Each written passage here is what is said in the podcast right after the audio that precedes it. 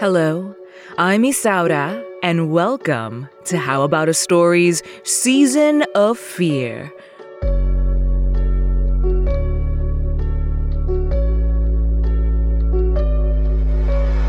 Where I take you down the road less traveled of unnerving twists and turns. These tales will crawl under your skin, seep into your brain, and turn your blood cold. This tale will be retold from generation to generation.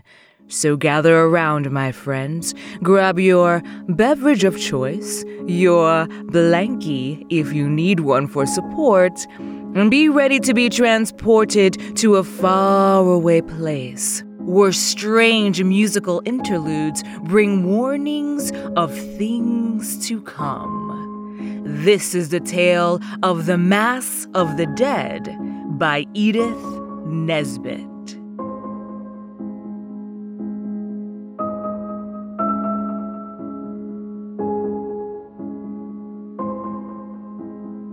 I was awake, wildly, cruelly awake.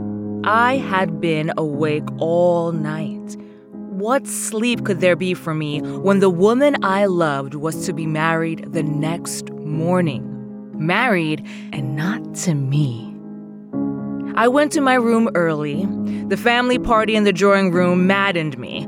Grouped around the round table with the stamp plush cover, each was busy with work or book or newspaper, but not too busy to stab my heart through and through with their talk of the wedding. Her people were near neighbors of mine, so why should her marriage not be canvassed in my home circle? They did not mean to be cruel. They did not know that I loved her, but she knew it. I told her, but she knew it before that. She knew it from the moment when I came back from three years of musical study in Germany. Came back and met her in the wood where we used to go nutting when we were children. I looked into her eyes and my whole soul trembled with thankfulness that I was living in a world that held her also. I turned and walked by her side through the tangled green wood, and we talked of the long days ago. And it was, Have you forgotten? And Do you remember? Till we reached her garden gate. Then I said, Goodbye. No, auf And in a very little time, I hope. oh, goodbye. Oh, um, by the way, you haven't congratulated me yet. Congratulated you? Yes, did I not tell you I'm to marry Mr. Benole next month? And she turned away and walked up the garden slowly. I asked my people, and they said it was true. Kate, my dear playfellow, was to marry this Spaniard, rich, willful, accustomed to win, polished in manners, and base in life. Why was she to marry him? No one knows said my father. For her father is talked about in the city, and Benolier the Spaniard is rich. Perhaps that's it. That was it. She told me so when, after two weeks spent with her and near her, I implored her to break so vile a chain and to come to me, who loved her, whom she loved. you are quite right, she said calmly. We were sitting in the window seat of the oak parlor in her father's desolate old house. I do love you, and I shall marry Mr. Benole. Why? Uh, look around you and ask me why if you can. I looked around on the shabby, bare room with its faded hangings of sage green moreen, its threadbare carpet, its patched, washed out, chintzy chair covers, I looked out through the square lattice window at the ragged, unkept lawn and at her gown of poor material. Though she wore it as a queen might desire to wear ermine, and I understood. Hmm. Kate is obstinate. It is her one fault. I knew how vain would be of my entreaties, yet I offered them. How unavailing my arguments, yet they were set forth. How useless my love and my sorrow, yet I showed them to her. No, she answered. But she flung her arms around my neck as she spoke, and held me as one might hold one's best treasure. No, you are poor, and he is rich. You wouldn't have me break my father's heart. He's so proud, and if he doesn't get some money next month, he will be ruined. I'm not deceiving anyone. Mr. Benole knows I don't care for him. And if I marry him, he is going to advance my father a large sum of money. Oh, I assure you that everything has been talked over and settled. There is no going from it. Child, child, how calmly you speak of it. Don't you see that you are selling your soul and throwing mine away? Father Fabian says I'm doing right, she answered, unclasping her hands, but holding mine in them, and looking at me with those clear gray eyes of hers. Are you to be unselfish in everything else and in love to think only of our own happiness? I love you, and I shall marry him. Would you rather the positions be reversed? Yes, for then I would make you love me. Perhaps he will, she said bitterly. Even in that moment, her mouth trembled with the ghost of a smile. She always loved to tease. She goes through more moves in a day than most other women in a year. Drowning the smile came tears, but she controlled them and she said, Goodbye. You see I'm right, don't you? Oh, Jasper, I wish I hadn't told you I loved you. It would only make you more unhappy. It makes my one happiness. Nothing can take that from me. And that happiness he will never have. Say again that you love me. I love you, I love you, I love you. I love you. With further folly of tears and mad loving words, we parted, and I bore my heartache away, leaving her to bear hers into her new life. And now she was to be married tomorrow, and I could not sleep. When the darkness became unbearable, I lighted a candle and then lay staring vacantly at the roses on the wallpaper, or following with my eyes the lines and curves of the heavy mahogany furniture. The solidity of my surroundings oppressed me. In the dull light, the wardrobe loomed like a hearse, and my violin case looked like a child's coffin. I reached a book and read it till my eyes ached and the letters danced a pas fantastique up and down the page. I got up and had 10 minutes with the dumbbells. I sponged my face and hands with cold water and tried again to sleep. Vainly. I lay there, miserably wide awake.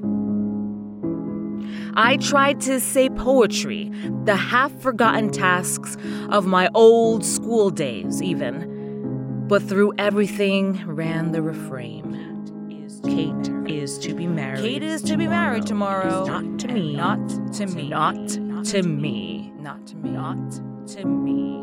I tried counting up to a thousand. I tried to imagine sheep in a lane and to count them as they jump through a gap in an imaginary hedge all the time honored spells with which sleep is wooed vainly.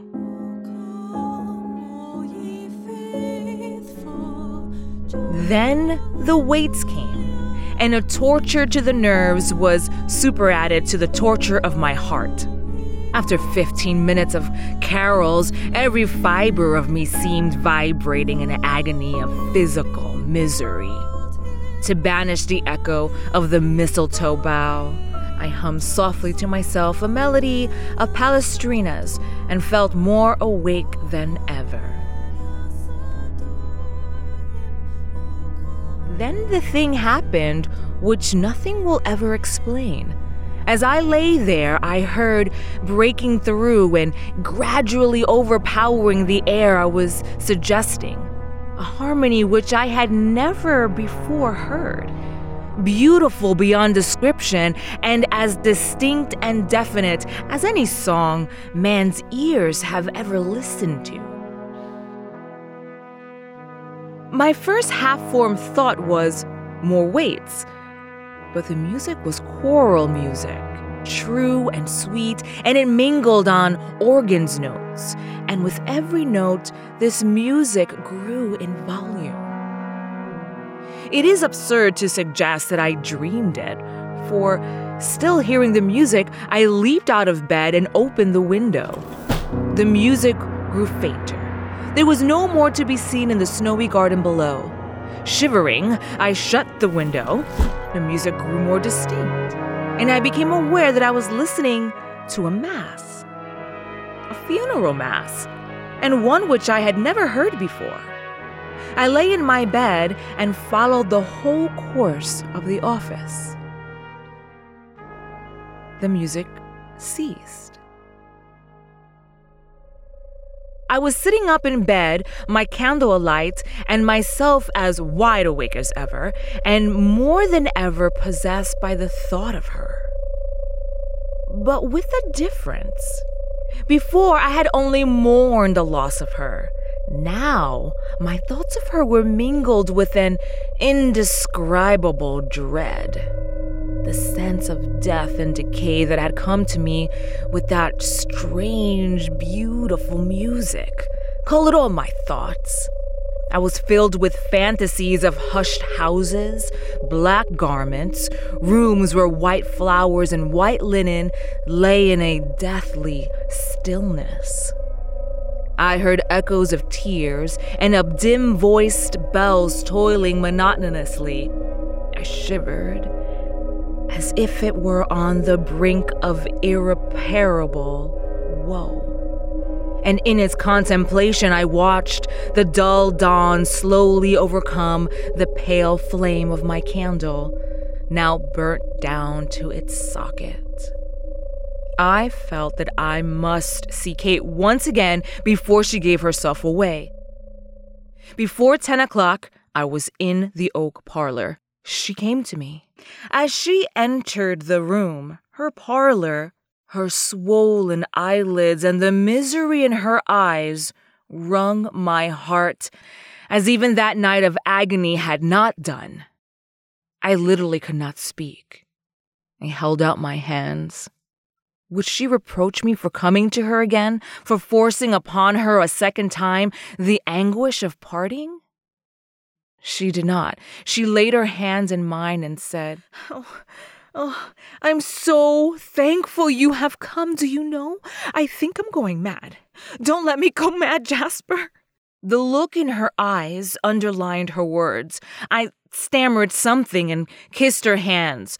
I was with her again, and joy fought again with grief. Uh, I must tell someone. If I am mad, don't lock me up take care of me, won't you? Would I not? Understand it. It was not a dream. I was wide awake thinking of you. The waits had not long gone, and I, I was looking at your likeness. I was not asleep. I shivered as I held her fast. As heaven sees us, I did not dream it.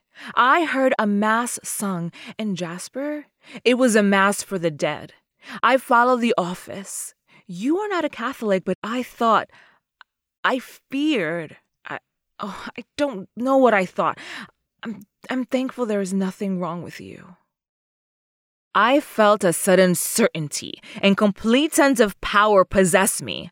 Now, in this, her moment of weakness, while she was so completely under the influence of a strong emotion, I could and would save her from Benoli and myself from lifelong pain. Kate, I believe this is a warning. You shall not marry this man. You shall marry me and no other. She leaned her head against my shoulder. She seemed to have forgotten her father and all the reasons for her marriage with Benole. You. you don't think I'm mad? No? Well, then take care of me. Take me away. I feel safe with you.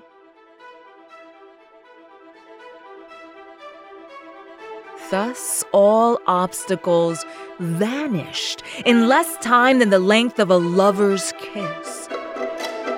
I dare not stop to consider the coincidence of supernatural warning, nor what it might mean. Face to face with crowned hope, I am proud to remember the common sense held her own. The room in which we were had a French window. I fetched her garden hat and a shawl from the hall, and we went out through the still, white garden. We did not meet a soul. When we reached my father's garden, I took her in by the back way to the summer house and left her. Though I was half afraid to leave her while I went into the house, I snatched my violin and checkbook, took all my spare money, and scrawled a line to my father and rejoined her. Still, no one had seen us. We walked to a station five miles away, and by the time Benole would reach the church, I was leaving Doctor's Commons with a special license in my pocket. Two hours later, Kate was my wife, and we were quietly and prosaically eating our wedding breakfast in the dining room of the Grand Hotel. And where shall we go? I don't know. You have not much money, have you? Oh dear me. I'm not rich, but I'm not absolutely a church mouse. Could we go to Devonshire? She asked, twisting her new ring around and round. Devonshire? Why, what is where? Yes, I know. Benoli arranged to go there. Jasper, I'm afraid of Benoli. Then why? Foolish person. Do you think that Benole will be likely to go to Devonshire now? We went to Devonshire. I had a small legacy a few months earlier and did not permit money cares to trouble my new and beautiful happiness. My only fear was that she would be saddened by thoughts of her father.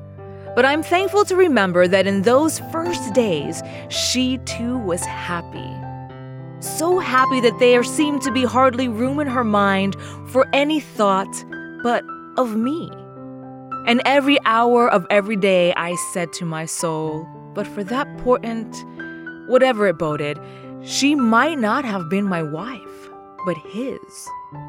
The first four or five days of our marriage are flowers that memory keeps always fresh.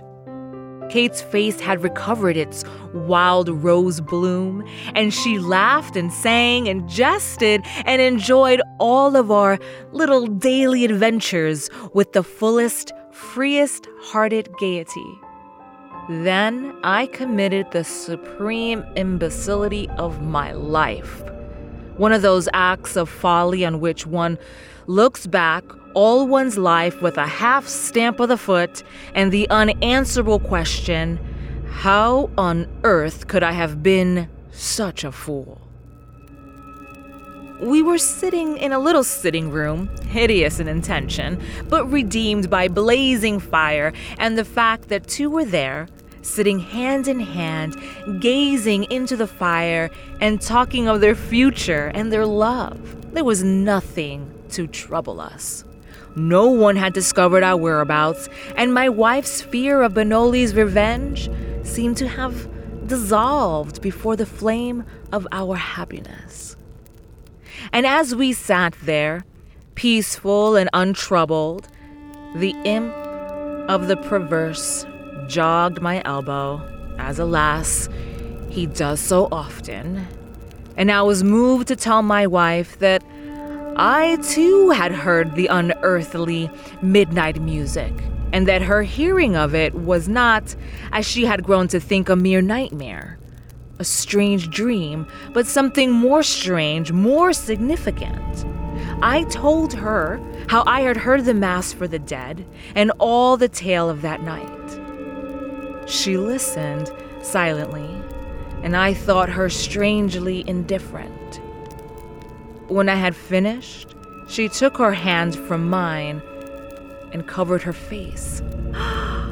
I believe it was a warning to us to flee temptation. Oh, we ought never to have married. My my poor father. Her tone was one that I had never heard before.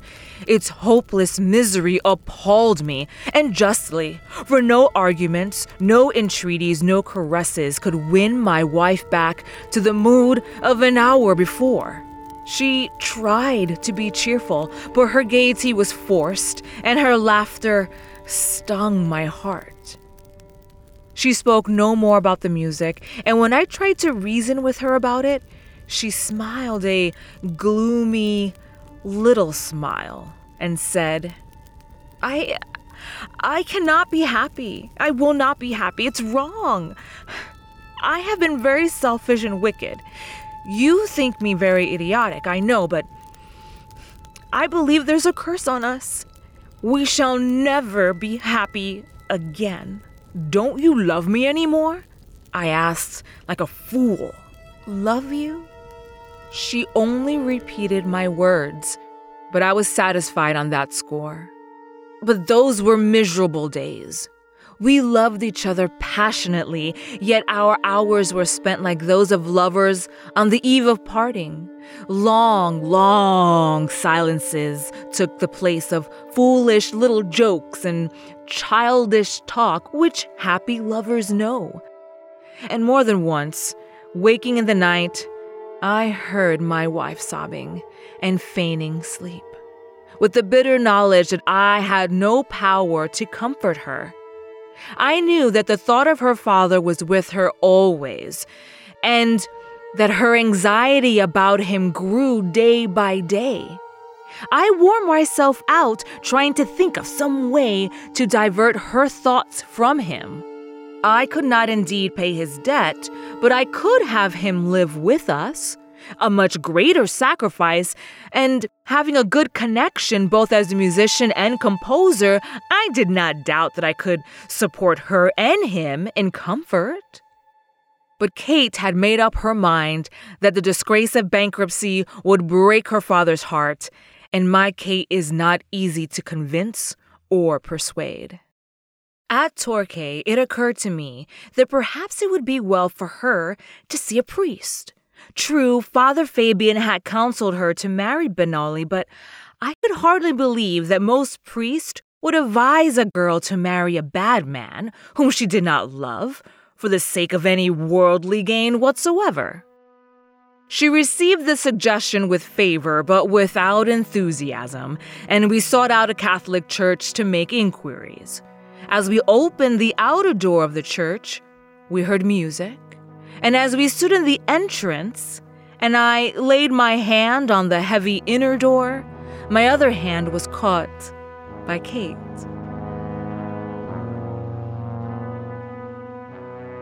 Jasper, it is the same. Some person opening the door behind us compelled us to move forward. In another moment, we stood in the dusty church, stood hand in hand in dim daylight, listening to the same music that each had heard in the lonely night on the eve of our wedding. I put my arm around my wife and drew her back. Come away, my darling. It's a funeral service. She turned her eyes on me. I, must understand. I must see who it is. I shall go mad if you take me away now. I, I cannot bear any more. We walked up the aisle and placed ourselves as near as possible to the spot where the coffin lay, covered with flowers and with tapers burning about it. And we heard that music again, every note of it the same that each had heard before. And when the service was over, I whispered to the sacristan, Whose music was that? Our organist. It is the first time they've had it. It's fine, isn't it? Who is the. Uh, who. Mm, who's being buried? Oh, a foreign gentleman, sir. They say that his lady to be gave him a slip on his wedding day, and he'd given her father thousands, they say, if the truth be known. But what was he doing here? Well, uh, that's the curious part, sir. To show his independence, what does he do but go on the same tour he planned for his wedding trip? There was a railway accident, and him and everyone in his carriage killed in a twinkle, so to speak. Luckily for the young lady, she was off with somebody else. The sacristan laughed softly to himself. Kate's fingers gripped my arm. What was his name? I would not have asked. I did not wish to hear. Ah, it's uh, Benoli. Curious name and curious tale. Everyone's talking about it. Everyone had something else to talk of when it was found that Benoli's pride, which had permitted him to buy a wife, had shrunk from reclaiming the purchase money when the purchase was lost to him. And to the man who had been willingly to sell his daughter, the retention of her price seemed perfectly natural.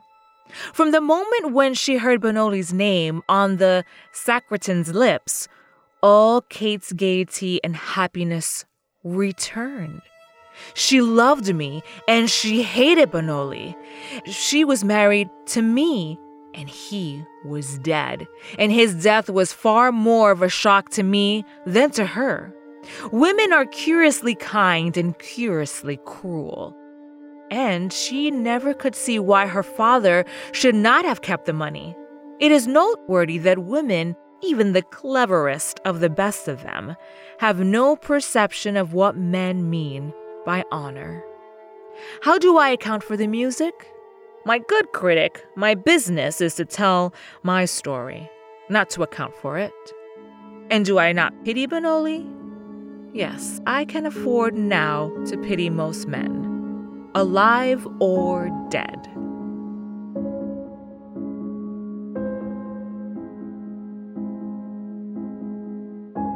That was The Mass for the Dead by Edith Nesbit, an intriguing grim tale from the mother of Goth herself.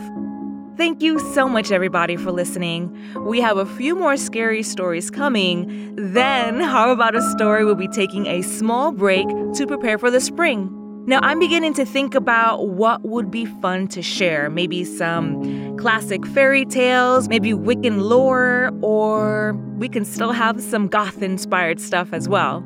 If you have any suggestions, please stop by our Instagram page and let me know. I would really love to hear what you guys would like to hear. Also, if you haven't already, please subscribe. It really helps with putting this little ditty on the charts. This podcast was performed, edited, and produced by me, Isaura Venegas. Until next time, my friends, what stories will you be getting into?